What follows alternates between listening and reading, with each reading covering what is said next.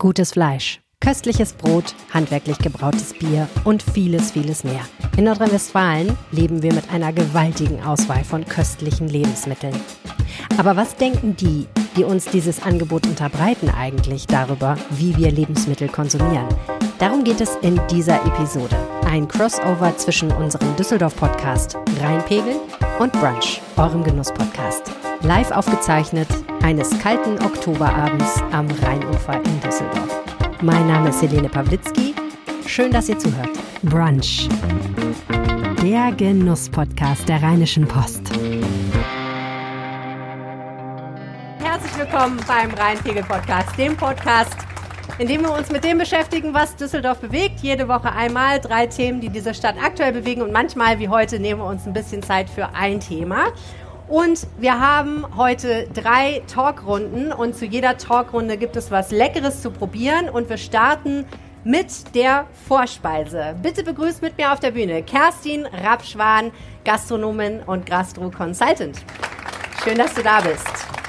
Und wir haben zwei großartige Lebensmittelproduzenten aus dieser Stadt. Jörg Schlösser von der Traditionsmetzgerei Schlösser. Herzlich willkommen. Schön, dass Sie da sind. Und Michael Gauert von der Bulle Bäckerei.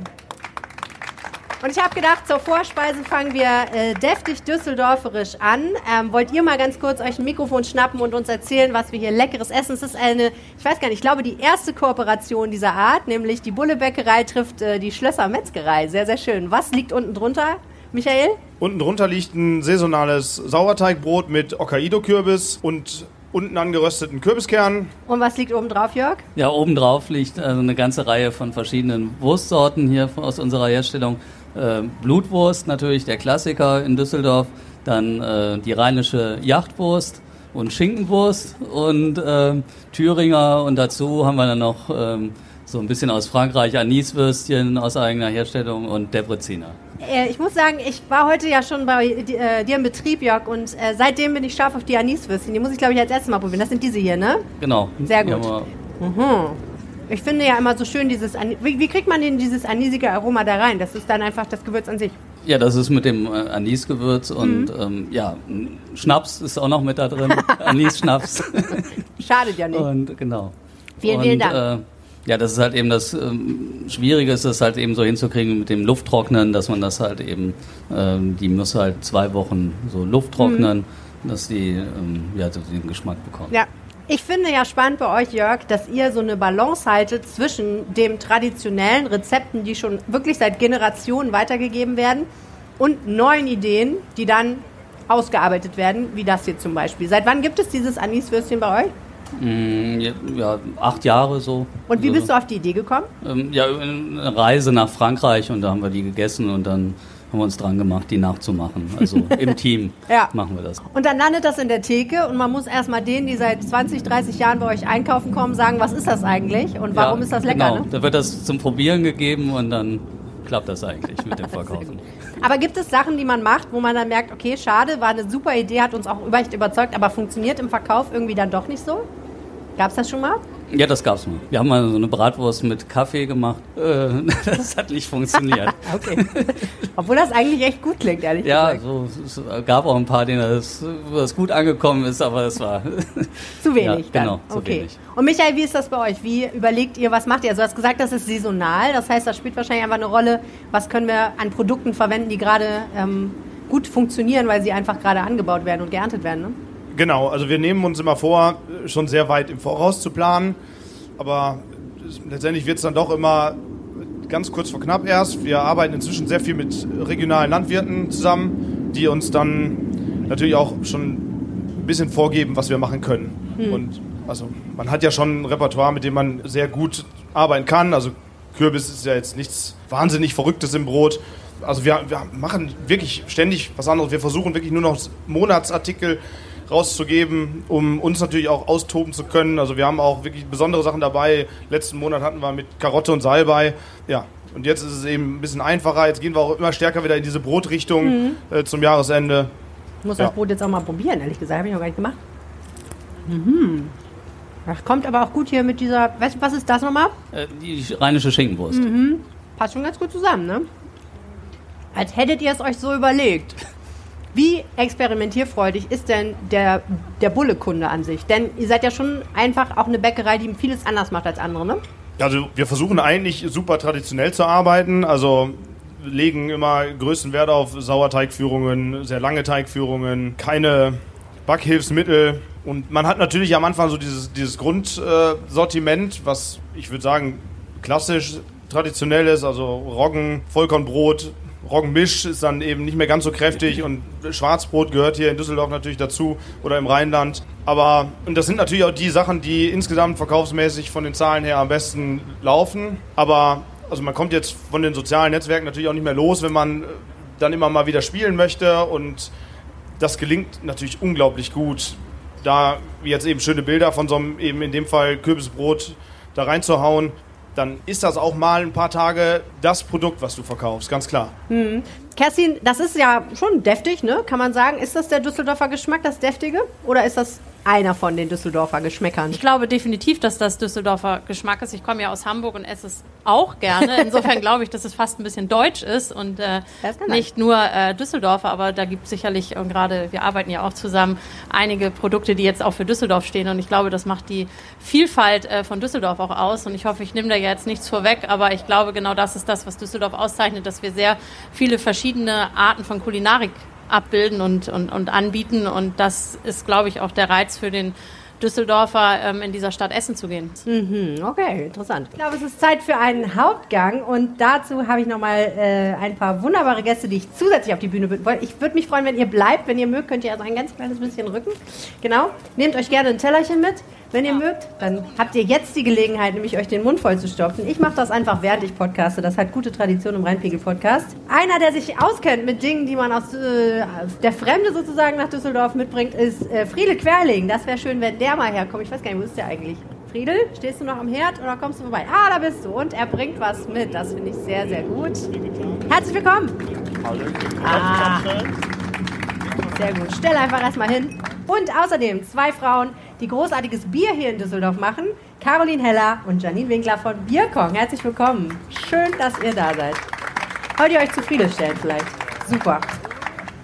So, da kommt auch schon das Bier. Was habt da ihr denn für Bier, Bier mitgebracht? Vielleicht fangen wir da mal ganz kurz an. Ja, ich starte mal damit kurz vorzustellen, was wir mitgebracht haben. Es könnte ja. sein, dass uns einige hier noch nicht so äh, kennen. Wir sind sehr froh, dass wir eingeladen wurden. Äh, das ist ein Zeichen, dass man uns wahrnimmt.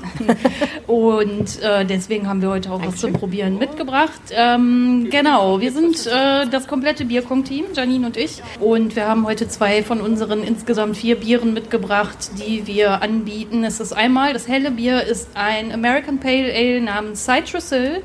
Äh, und das dunkle Bier ist kein Alt. Ähm, ich hoffe, wir enttäuschen euch trotzdem nicht. Es ist ein American Brown Ale namens Funky Brown. Wow. Okay. Passt das gut zu dem, was Friede mitgebracht hat? Friede, was hast du eigentlich Leckeres mitgebracht? Ja, heute Abend gibt es äh, zwei verschiedene Sorten Maultaschen. Die sind selbst gemacht von mir. Und das eine ist vegetarisch. Da ist in dem Fall jetzt äh, rote Beete drin. Das ist der neueste Knaller seit diesem Frühling. Durch die Farbe auch relativ ähm, gut zu unterscheiden von der anderen Maultasche. Gut, ja. Die ist mit Fleisch und zwar mit gemischtem Hackfleisch und Blutwurst. Aha. Das ist die rheinische Flönz-Maultasche. Sehr gut. Also erstmal Prost und vielen Dank, dass ihr da seid. Äh, wer immer noch kein Bier hat, nimmt sich ein Bier. Hier ist auch noch eins über. Zur Not, weil ich glaube, zwei schaffe ich nicht. Aber ich bin jetzt vielleicht gleich so. Ah, guck mal, hier sind Pizza. Super. Hm. Also, ich weiß noch, als ich euch interviewt habe für eine längere Geschichte über das Thema Craft Beer, dass ihr gesagt habt, wir wollen eigentlich ein Bier machen für die Düsseldorfer. Wir wollen nicht ein abgehobenes Bier machen für die Craft Beer Szene, die immer was Neues sucht und es muss immer super extrem sein und so und äh, muss äh, alle zwei Wochen müssen wir was Neues aufsetzen, damit die wieder irgendwie Bierpunkte sammeln können, sondern wir wollen was machen, was das Herz der Düsseldorfer erobert. Da stellt sich natürlich sofort die Frage, äh, wie erobert man denn das Herz der Düsseldorfer? Während ich hier eine Maultasche esse. Äh, ja, äh, es ist schwierig, wenn man etwas nicht Traditionelles macht, das muss ich schon mal sagen. Ähm, zum Thema Düsseldorfer Geschmack glaube ich, es ist recht rustikal, mhm. es ist traditionell. Und Tradition schließt, so wie wir es auch erfahren haben, immer so ein bisschen was Neues auch aus. Ja. so nach dem Motto, das haben wir immer schon so gemacht. Und ähm, das ist aber auch der Grund, warum wir mit unseren Bieren äh, in Düsseldorf gestartet sind. Und es unterscheidet sich eigentlich gar nicht so vom Düsseldorfer Spirit. Wir haben entgegen dem üblichen Trend, ähm, man verortet uns gerne so im Start-up-Bereich. Da wollen wir uns immer so ein bisschen von, von lösen und freisprechen, weil wir von vornherein gesagt haben, wir haben das Thema Craft Beer nicht erfunden, aber wir haben das Thema Craft Beer so verstanden, da es auch aus den USA kommt. Der, der Craft Beer Trend äh, kommt aus den USA und ist sehr, dort sehr, sehr verbunden mit Regionalität und Lokalität und ähm, so wollten wir das Thema hier in Düsseldorf auch darstellen. Also ein Bier von hier. Genau. Richtig. Reimt sich sogar. Ja. Es muss wahr sein. So, halt den Gedanken fest. Wir müssen einmal ganz kurz, bevor sie kalt werden, diese Maultaschen würdigen. Ich weiß nicht, ob ihr schon probiert habt. Ich möchte nicht äh, Spielverderberin sein, aber wir, wir, ernähren uns vegan. Ah, okay. Dann ist wahrscheinlich in den Maultaschen Ei drin. Da sind Eier drin, ja. Und auch ähm, im Nudelteig sind auch Eier drin. Deswegen ist es nicht vegan. Macht nichts mehr für mich. Ich finde das interessant, dass diese rheinische Flönztasche, die ja wirklich sehr herzhaft ist, ausgezeichnet zu diesem sehr hopfigen Bier passt hier. Zeitschüssel muss es auch nach den ersten drei Schlucken Bier und dem Rosé, den ich mir vorher gegönnt habe, noch richtig sagen. Ähm, wie kommt das denn, dass das auf einmal passt? Denn ihr kennt euch ja gar nicht. Nee, ne? Wir zwei kennen uns noch nicht, nein. nein. Komisch eigentlich. Seit einer halben Stunde kennen wir uns. Genau. Vielleicht haben wir ja jetzt hier das Geheimnis des Düsseldorfer Geschmacks ergründet. Es ist einfach die Magie des Ortes, die das zusammenbringt. Aber es gibt vielleicht auch noch einen anderen Grund. Du bist ja Biersommeliere und kannst ihn wahrscheinlich erklären. Genau, äh, kann ich kurz was zu sagen, richtig. Ähm, ich bin äh, Biersommelier. Ich habe die Ausbildung in Österreich gemacht ähm, und dazu zählt auch nicht nur das reine Bier verkosten, sondern auch ähm, das Food Pairing oder Bier und Spirits. Pairing, ich sage immer so das moderne Herrengedeck. Äh, und ich habe es jetzt zwar noch nicht probiert, kann es aber so vom, vom Zuhören gerade und wie du es beschrieben hast auch sagen, dass ich glaube, dass die, die Biere äh, beide äh, gut zu den Maultaschen passen. Es ist aber auch immer eine Geschmackssache. Mhm. Also ich glaube, es ist immer situationsbedingt. Es ist nicht immer stringent zu sagen, die Speise passt zu dem Bier oder zu dem Getränk. Bei mir geht es halt auch ganz viel darum, auszuprobieren und den eigenen Geschmack zu finden. Und da ticken wir halt jetzt auch passend zu dem Thema heute gar nicht alle gleich. Und nochmal zurück zum Thema Bier. Deswegen machen wir es auch. Ähm, wir beide lieben Altbier. Also es ist keine Antibewegung gegen Altbier. Das darf man so nicht verstehen, sondern eher eine Erweiterung der Biervielfalt, dass Menschen eine Auswahl haben, je nach Situation und je nachdem, worauf man gerade Bock hat und was man auch dazu isst, eine Auswahl zu haben. Ja, und aber diese Vielfalt ist ja auch das, was Düsseldorf ähm, ein Stück weit auszeichnet. Bei mir muss man natürlich sagen, Klammer auf, jetzt inzwischen, Klammer zu, weil lange Zeit war ja wirklich äh, Düsseldorf war Altbier und da wurde auch nicht dran irgendwie was anderes gemacht, aber das ist ja jetzt auch ziemlich aufgebrochen. Ne? Also die Brauhäuser machen ja auch fast alle auch noch was anderes, auch wenn natürlich ihr Hauptgeschäft weiter das Altbier ist. Ja, ähm, ich sehe ich genauso, aber es ist schon sehr bezogen auf traditionelle Bierstile. Mhm. Also wir sind jetzt äh, natürlich mit unseren vier Bieren komplett auf die auf dem amerikanischen, ähm, auf dem modernen Bierstil bezogen, aber auch nicht nur. Wir machen auch teilweise andere Sachen. Brauhäuser an sich sind schon sehr traditionsbehaftet. Da kommt dann schon mal auch ein Pilz dazu oder ein Weizen, aber auch das ist halt alles Tradition. Experimentell wird es in Traditionshäusern, finde ich, bisher sehr selten, aber es tut sich was. Ja, und die Craft-Bewegung schiebt das Ganze ja auch so ein bisschen an, muss man sagen. Friedel, ich bin kurzzeitig deinen Maultaschen ein bisschen untreu geworden und habe das Kürbisbrot mit der feinen Leberwurst probiert und ich kann nur sagen, auch das schmeckt ausgezeichnet und passt auch sehr gut zu diesem sehr hopfigen Bier. Jetzt müssen wir aber mal kurz darüber reden, wieso eigentlich jemand eine Maultasche macht, die ja definitiv nicht Düsseldorfer Ursprungs ist, sie aber mit Flöns füllt. Was ist da los, Friedel? Wie kommt die Maultasche nach Düsseldorf? Also Helene, du gibst mir eigentlich eine tolle Steilvorlage, weil ich wollte jetzt gerade ähm, hier die, die, ähm, die Verbindung vom Bier zur Maultasche herstellen. Und das ist tatsächlich eine, eine Geschichte, die wahr ist. Aus meiner Anfangszeit habe ich natürlich gefragt, was will der Düsseldorfer neben der traditionellen Maultasche, die ja mit gemischtem Hackfleisch und Gemüse gefüllt ist, vielleicht noch was anderes dazu probieren. Ich hatte dann mal kurzzeitig an eine Fortuna-Maultasche gedacht, bin dann aber mit Markenrechten und Rechtsanwälten. Moment, was wäre da drin gewesen? Äh, ein Fußball, nein. Mir ist nichts eingefallen. Es gibt keine. Es gibt keine. Ja, ja muss eigentlich rein. das ist dann eine süße Maultasche, aber die ist dann gibt's dann an Weihnachten mit einem anderen Rezept. Nein, die, äh, die ähm, Verbindung zwischen, der, zwischen dem Bier und der Maultasche ist relativ einfach, weil ich habe meine Kunden gefragt, was könnte man denn in eine Düsseldorfer Maultasche Besonderes reinmachen? Und ich habe natürlich Altbier vorgeschlagen, habe dann aber festgestellt, dass der Geschmack des Altbiers sich viel zu schnell verflüchtigt. Ist einfach auch sehr flüssig, ne? Ja, und ähm, der der lässt sich einfach nicht gut in die Maultasche reinpacken. Und dann sind wir relativ schnell auf die rheinische Blutwurst gekommen, die Flönz, und dadurch ist dann die rheinische Flönz-Maultasche entstanden. Mhm. Und witzigerweise, um dieses Thema, was ist der Düsseldorf am liebsten, scheiden sich ausgerechnet an der rheinischen Flönz-Maultasche, scheiden sich die Geister. Wieso? Weil viele Leute hören Blutwurst und sagen, mag ich nicht. Blutwurst, mag ich nicht. Oh, das ist interessant, weil ich habe Ja? mich tatsächlich heute Jörg Schlösser gefragt, ist das ein Generationenthema? Und er hat gesagt, nö, wir verkaufen jetzt mehr als je zuvor. Kann das denn sein? Ja, ist, Ist so. äh, Ja, ist so. Genau. Okay. ja, ist halt eben der Geschmack. Aber ist äh, polarisiert vielleicht ein bisschen. Die einen essen mehr davon, die anderen nicht mehr. Ich weiß es nicht. Also du sagst, äh, Ab, Pflanzen absolut, ist nicht absolut. Also ich Okay. sage dann auch immer, da ist nicht nur Blutwurst drin, das ist kein rotes Blutbad oder Blutwurst-Inferno in der Maultasche, Wie schön du es sondern eben natürlich auch noch äh, das Gemüse und eben die, das gemischte Hackfleisch und Speck. Aber wie gesagt, Blutwurst, da scheiden sich die Geister. Die einen schwören total drauf und sagen, das ist die leckerste, vor allen Dingen auch die geschmacklich attraktivste Maultasche, weil sie eben sehr herzhaft ist Ja, mit. Speck und Blutwurst. Ja, Ja. Und der Rest ergibt sich dann. Ah, interesting. Wie offen ist der Düsseldorfer denn für Neues? Also die zweite Anekdote von der Maultasche ist eigentlich tatsächlich dann, dass ähm, jetzt mich im Laufe der letzten Jahre die Nachfrage nach vegetarischen Maultaschen fast schon überrollt hat, beziehungsweise ich bin fast dazu geneigt zu sagen, die Hälfte meiner Kundschaft möchte vegetarische Maultaschen haben. Aha. Und das widerspricht ja eigentlich dem schwäbischen Gedanke, dass die, dass die traditionelle Maultasche mit gemischtem Hackfleisch gefüllt ist. Und dann habe ich früher überlegt, was mache ich denn für ein Rezept und lasse einfach das Fleisch weg, aber das funktioniert nicht. Und ich musste dann mir natürlich neue Rezepte überlegen und bin dann jetzt zum Schluss auch dieses Jahr im Frühling mit der roten Beete eigentlich auf sehr interessiertes Publikum gestoßen und freue mich äh, großer Nachfrage. Aber der eigentliche Skandal ist doch, dass der Düsseldorfer an sich auf Maultaschen anspringt. Ja, auch das lässt sich relativ gut erklären, weil das ist auch ein Trend, der sich abzeichnet, ähnlich beim Bier wie beim Bier oder auch bei der, bei der Metzgerei hoffentlich, dass immer mehr Regionalität zählt und auch bei der Bäckerei hoffentlich. Ja, diese ganze Bio-Siegel-Diskussion ist die letzten zehn Jahre meiner Meinung nach zu stark abgenutzt worden. Für mich zählt Regionalität. Und ich wohne ja Gott sei Dank hier in- der Nähe, ähm, ganz, ganz nah an dem schönen rheinischen Bauernmarkt, wo ich auch überwiegend die Produkte für meine Maultaschen einkaufe. Und der Markt wird mittwochs und samstags überrollt, weil die Leute einfach regional einkaufen wollen. Das ist auch was, Michael, was ihr feststellt. Du hast ja auch schon gesagt, Regionalität und Saisonalität spielt für euch eine große Rolle. Jetzt musst du den Piekser beiseite legen und das Mikrofon nochmal nehmen. Das tut mir Nein. sehr leid. Hier wird gearbeitet für sein Bier. ähm, merkst du das auch, dass es jetzt nicht so sehr darum geht, ob das Brot bio ist, sondern eher, ähm, dass es aus der Nähe kommt, die Zutaten? Weiß ich gar nicht. Das liegt natürlich immer daran, wie man das auch selber kommunizieren möchte.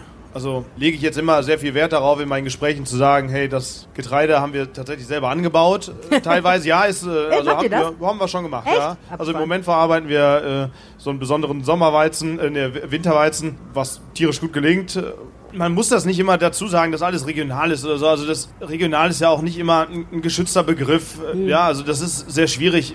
Da kann man immer sehr viel sagen, ja, alles regional, alles regional und alle haben ein gutes Gewissen das mag ich so gar nicht gelten lassen. Also wir versuchen dann natürlich sehr transparent zu sein. Es, es klappt immer sehr gut. Die Leute mögen das, aber ob wir dadurch wirklich mehr Brot verkaufen, ist jetzt dahingestellt. Ist auch eigentlich gar nicht mein Wunsch. Also dass ich deshalb mehr Brot verkaufe. Ja? Also das eigentlich der erste Grund soll ja sein, dass den Leuten das Brot schmeckt und vielleicht dann die Hintergrundrecherche. So hey, cool, die machen alles richtig. Freue ich mich. Ja. Diese ganze Biodiskussion, Jörg Schlösser, die ist natürlich gerade beim Fleisch extrem, ne? wo sich wirklich die Welt scheidet in die Leute, die sagen, es muss Bio sein und die Leute, die sagen, finde ich gerade unter den Metzgern, es ist wichtig, dass das verantwortungsvoll hergestellt ist und auch, dass ich als Handwerker quasi, also als Meister sozusagen gucke, wo kommt das Tier her, wie ist das unterwegs.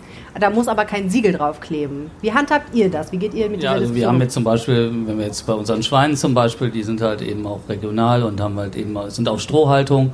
Äh, Das ist halt eben sehr selten, diese Strohhaltung und dementsprechend auch mehr Platz und so weiter. Und äh, ja klar, das ist halt eben die Basis von unserem Produkt. Also so, das ist, äh, das gibt den Geschmack nachher und so weiter. Das ist halt eben die Grundlage. Und äh, Wenn das ja, nicht das stimmt, ist für uns schon sehr so wichtig. du genau. ne? Also wie man ja heute gesehen hat, wir haben halt, im- zerlegen die Sch- Schweine schlachtfrisch. Also dadurch haben wir halt eben diese Wertstoffe, die dem gesunden Tier gegeben sind. Äh, wird eine schnelle Verarbeitung gemacht, das halt eben über Nacht äh, gegart. Und so bleiben die erhalten und so hat man den Geschmack und wir brauchen keine Zusatzstoffe zugeben oder Mhm. sonst irgendwas, die sind halt in dem Fleisch drin. Und, es ist, wie man halt so schön sagt, nose to tail. Also genau. es wird ja alles verwendet. Ne? Das genau. fand ich auch sehr beeindruckend heute, ja. als ich bei euch war. Man sieht die Kisten mit jedem Teil vom Schwein. Man könnte es wieder zusammensetzen, wenn man wollte. Es wird alles ja, verwendet. Genau. Macht man vielleicht besser ja. nicht. So. Genau, okay. Also, aber entscheidend ist, glaube ich, dann an der Stelle, ne, die Qualität ist das, was euch genau. antreibt. also, das ist halt eben der, der Geschmack, der dann nachher halt eben, das ist so, ja. auch bei uns eigentlich traditionell, wir, das ist für uns eigentlich nichts Neues. Also, das ist. Äh, Macht ihr immer ja, schon. Ja, genau. So? Wer hat Zeit für einen Schnaps? Wer hat Lust auf einen Schnaps? Ich muss sagen, ich habe schon, ich hatte ja kein Mittagessen, deswegen bin ich jetzt schon gut gesättigt, aber ich könnte mir jetzt vielleicht ein kleines Schnäpschen vorstellen. Deswegen herzlich willkommen auf der Bühne Peter und Katharina Busch von der großartigen Firma Killepitch. Äh, also digestiv haben wir ja jetzt schon hier wunderbar. Vielleicht ähm, legen wir noch eine kleine Schokolade oben drauf zum Dessert. Ein Düsseldorfer Bützchen. Ich weiß nicht, wer es kennt. Es handelt sich um einen Schokoladentrüffel und die stehen viel zu weit weg von mir.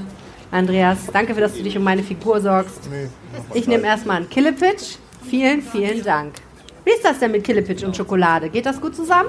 Ja, schönen guten Tag. Mein Name ist Peter Busch. Ich bin der Inhaber der Killepitch-Fabrik mit meiner Tochter in der fünften Generation. Ja, wir sind eine echte Düsseldorfer Spezialität, wie wir auf unseren Broschüren sagen. Und machen Killepitch seit 1955 hier in der schönen Stadt Düsseldorf.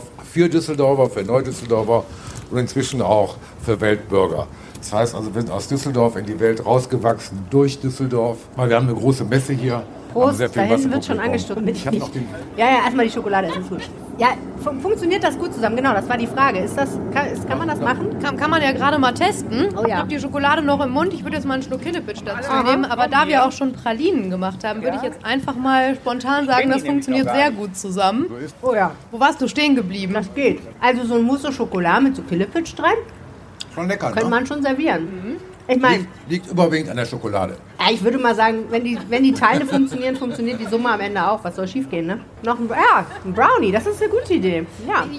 Okay, also ihr habt auch schon eine Praline gemacht. Interessant, Katharina. Ja, wir haben schon Pralinen gemacht oder Pralinen machen lassen, weil wir können selber keine Pralinen machen. Wir haben den Killepitch gemacht. Wir haben schon eine Bratwurst mit Killepitch gemacht, mhm. die ganz gut angekommen ist, wieder auf der Düsseldorfer Kirmes. Die wir haben machen lassen natürlich auch. Und Naturprodukte, wir sind ja auch ein Naturprodukt, also schon immer gewesen. Also rein natürliche Bestandteile. Mhm. Wir sind immer schon sozusagen bio gewesen, haben es aber nie draufgeschrieben, weil es geht, glaube ich, nur um Qualität. Das haben wir alle, glaube ich, gemeinsam, dass wir die besten Grundstoffe einsetzen, die in der Natur wachsen. Und, äh, Was ist denn drin im Killepitch? 98 verschiedene Kräuter, Wurzeln und Früchte zum Beispiel? Nicht alle aus Düsseldorf, sondern teilweise aus der ganzen Welt. Irgendwie macht mich das auch froh, weil wenn ich mir so die Ecken angucke, wo man in Düsseldorf Kräuter pflücken könnte. Aber wir haben Düsseldorfer Wasser. Ah ja, okay. Das Aber, wir verwenden. Ja, bin ja nicht so ein Fan vom Düsseldorfer Wasser, ne? Es gehört auch hier auf diese Bühne, diese Information. Ja, das Leitungswasser finde ich nicht lecker. Aber wir haben Aufbereitungsanlagen dafür. Okay, ey, ihr macht das auch noch, das ihr Wasser, macht euer Wasser besser. Das ist, ein, das ist an sich ein, eine Fehleinschätzung. Das Düsseldorfer Wasser ist sogar sehr gut. Es ist nur sehr kalkhaltig. Ne, es schmeckt nicht. Ich sage ja nicht, ja, dass es schlecht ist. Ich sage nur, es schmeckt nicht. Wenn man das entkalkt ja. und die richtigen Mineralien drin lässt, und da sind sehr schöne Mineralien drin, ja. und ein bisschen gewissen Salzgehalt wieder reingibt, ist das Wasser sehr, sehr gut. Das werden hier meine Kollegen auch bestätigen können. Die wir arbeiten alle mit Düsseldorfer Wasser. Ob es Brot ist, ob es Wurst ist. Wenn man es richtig aufbereitet, ist es sehr, sehr gut. Naja, das schmeckt man ja auch nur, wenn man es pur trinkt tatsächlich. Ne? Und man hat ja Killebitsch. Wer will Wasser trinken, wenn es Ja, wir haben ein paar Kräuter mit drin und Früchte, wo wir den, den, den Wassergeschmack verstecken. sehr gut. Ihr macht das schon sehr lange. Hat sich da irgendwas dran verändert oder ist das einfach immer schon so gewesen und schmeckt den Düsseldorfern immer noch so gut? Also schmeckt in Düsseldorf, glaube ich, immer noch so gut, aber wir haben im Laufe der Jahre doch schon, der Jahrzehnte doch schon ein bisschen was verändert. Es ist ja mal in Düsseldorf für Düsseldorf gemacht worden, das hat es nur im Kabüffchen und in unseren Geschäften gegeben. Dann ähm, haben sich die Lebensmittelgesetze im Laufe der Jahrzehnte etwas verändert, so was wir etwas anpassen mussten.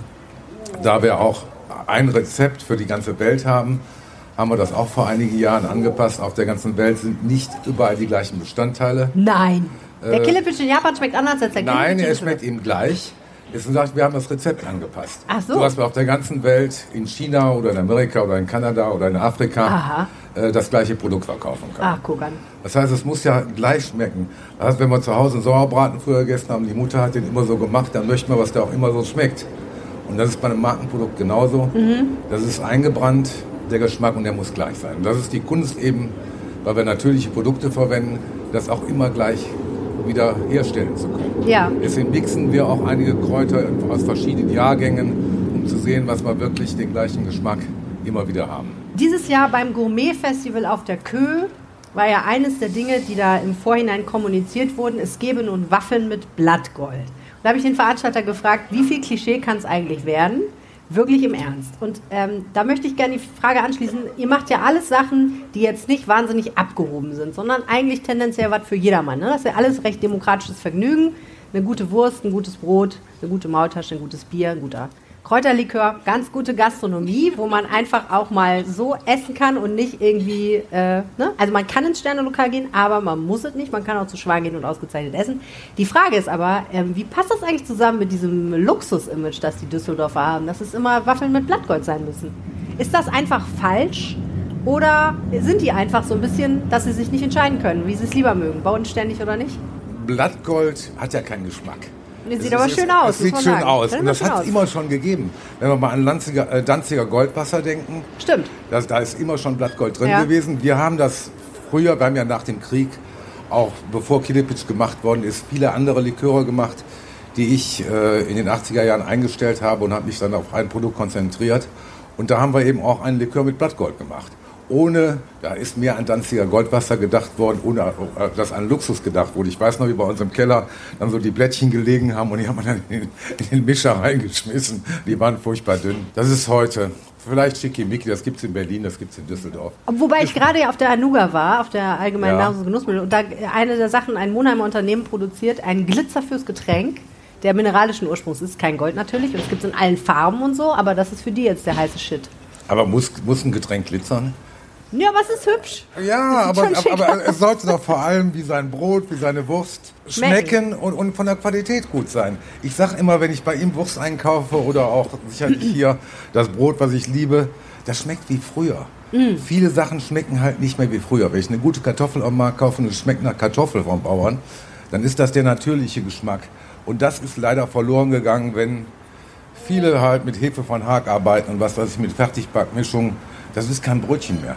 Bier mit Glitzer? Auf keinen Fall. Und ich glaube, Oh ähm, es ist schon ein paar Mal Bisschen. gesagt worden, es hat was mit Qualität zu tun und es hat was mit Handwerk zu tun. Und ich glaube, sobald es irgendwas mit Blattgold gibt, dann wird einfach nur ein Klischee bedient. Und das sind Sachen, die aber auch schnell wieder von der Bildfläche verschwinden. Ich habe noch kein Produkt gesehen, was sich in Düsseldorf durchgesetzt hat, was es über mehrere Jahre hinweg auf dem Markt gab, was mit Blattgold versetzt ist. Ich glaube, ähm, also vielleicht schon, Okay, aber okay, das sehe ich ein, aber äh, also so, so Geschichten wie jetzt, sagen wir mal, Champagnertrüffel, ne? Ist ja auch was, wo so kennt man ja. Und äh, das ist ja schon was, wo man sagt, okay, also das ist ja schon so ein Düsseldorfer Ding und funktioniert, hat auch seinen Preis.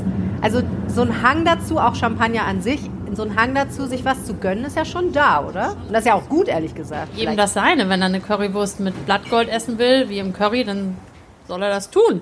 Und ich würde das Gibt's ja auch gar auch nicht ohne. fair oder beurteilen.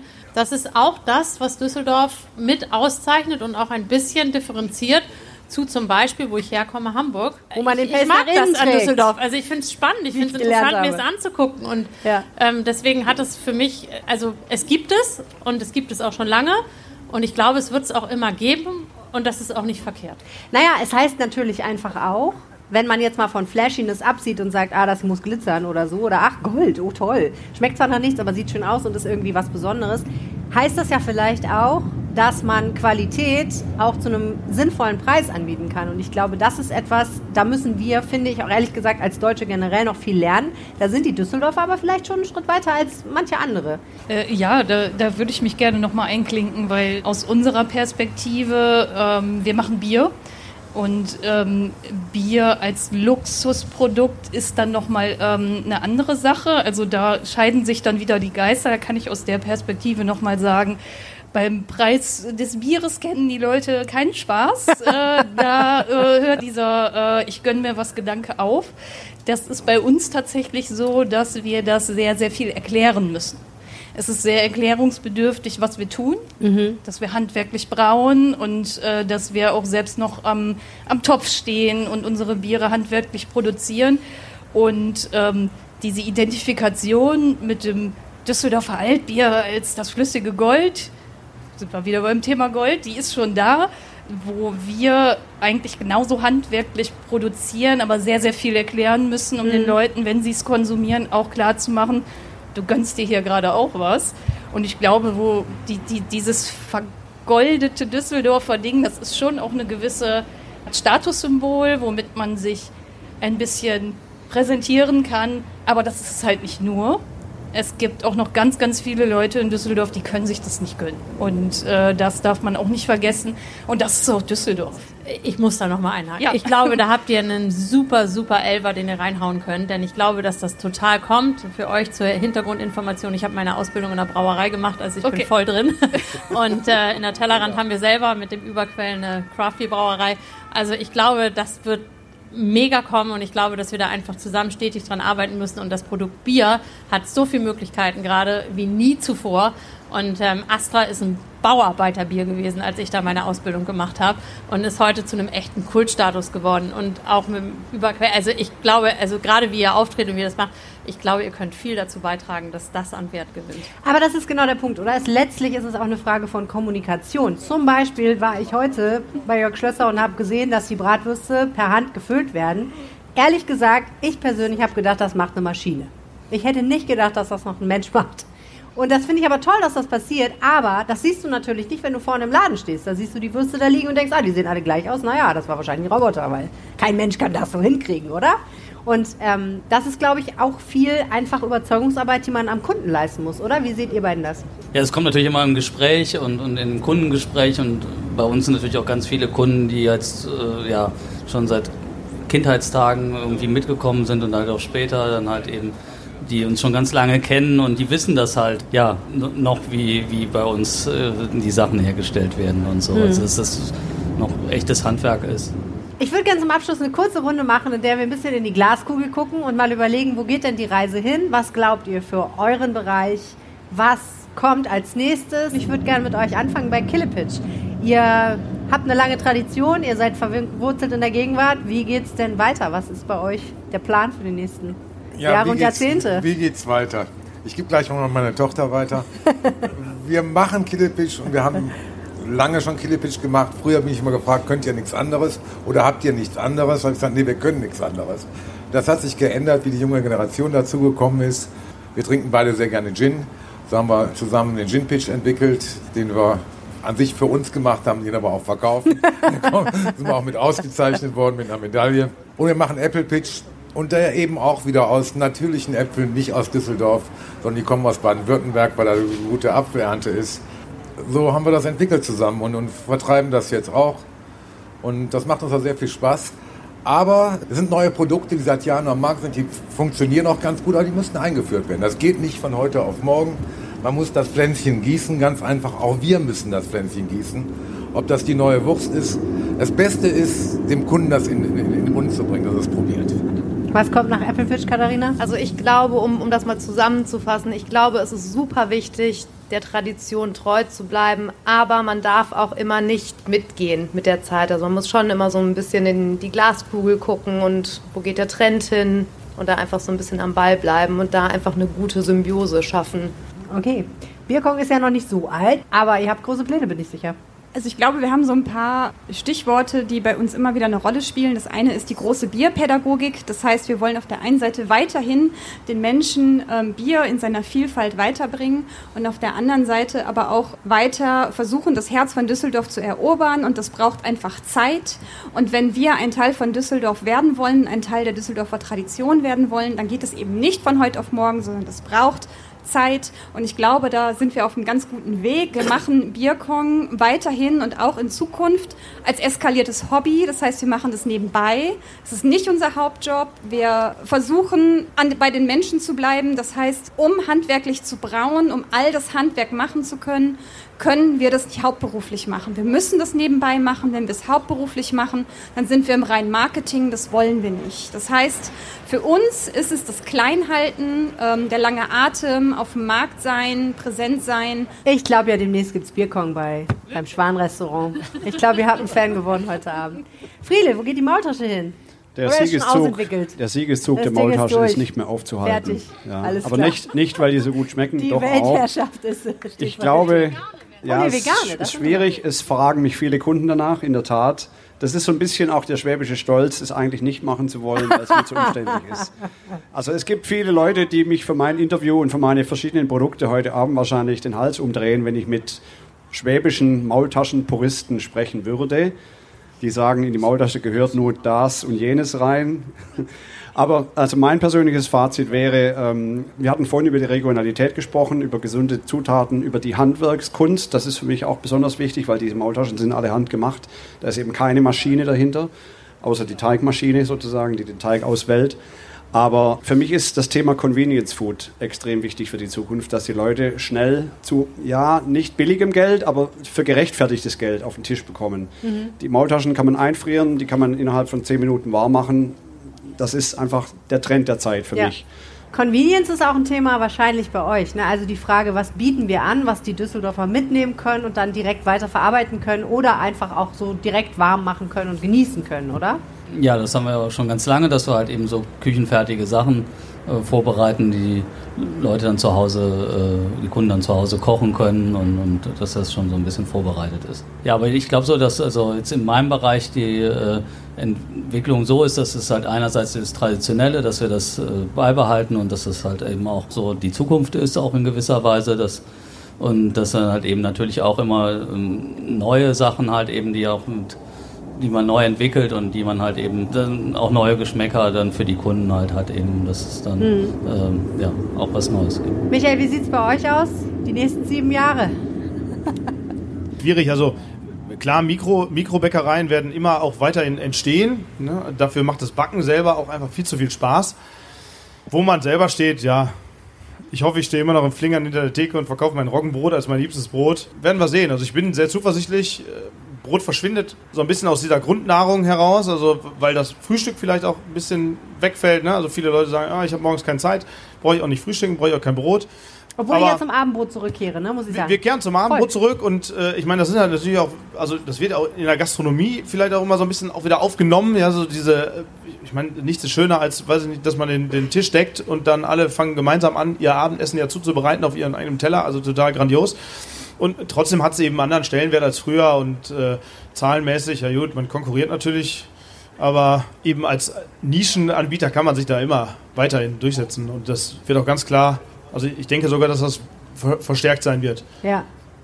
Und Kerstin, Düsseldorf wird die kulinarische Hauptstadt des Universums, habe ich mir sagen lassen seit neuestem. Warum sagst du das so? Ich sage das, ich bin gespannt, ich bin sehr aufgeregt und ich erwarte große Dinge, aber ähm, die, eine lange Reise beginnt mit dem ersten Schritt.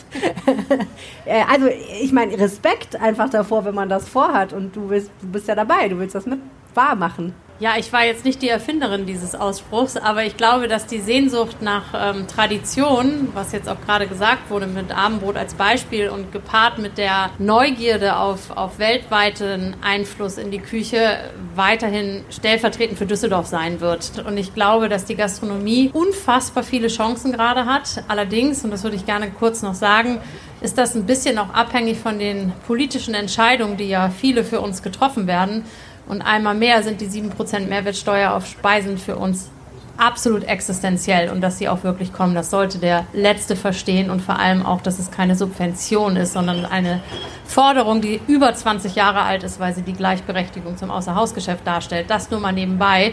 Ich glaube aber, dass ähm, Gastronomie wird es immer geben und wenn endlich erkannt wird, und ich bin mir sehr sicher, dass das im Moment in allen Köpfen rumgeht, was ich vorhin schon gesagt habe, wie relevant Gastronomie ist mit der bunten Vielfalt und Kultur, bin ich, ich weiß nicht, vielleicht weil ich einfach eh so ein Optimist bin, total zuversichtlich, dass das auch in Zukunft fantastisch für uns aussehen wird und dass wir ganz, ganz bunt in Düsseldorf sein werden und dadurch sehr, sehr interessant für internationale und auch nationale Gäste. Genuss in Duss, meine Damen und Herren. Ganz, ganz herzlichen Dank an alle, die hier oben auf der Bühne waren. Vielen Dank für eure Zeit und für eure super interessanten Antworten. Vielen Dank an alle, die gesessen haben und zugehört haben. Ihr seid noch da, das ist wunderbar. Es ist dunkel, es ist kalt, aber offensichtlich war es spannend genug. Äh, vielen Dank an alle, die was mitgebracht haben. Vielen Dank an die Technik, vielen Dank an Andi und Till fürs Organisieren. Schönen Abend euch, viel Spaß und wir hören uns wieder. Mein Name ist Helene Pawlitzki. Tschüss! Mehr Genuss gibt's hier im Feed. Hört euch jetzt die anderen Episoden von Rheinische Post Brunch an.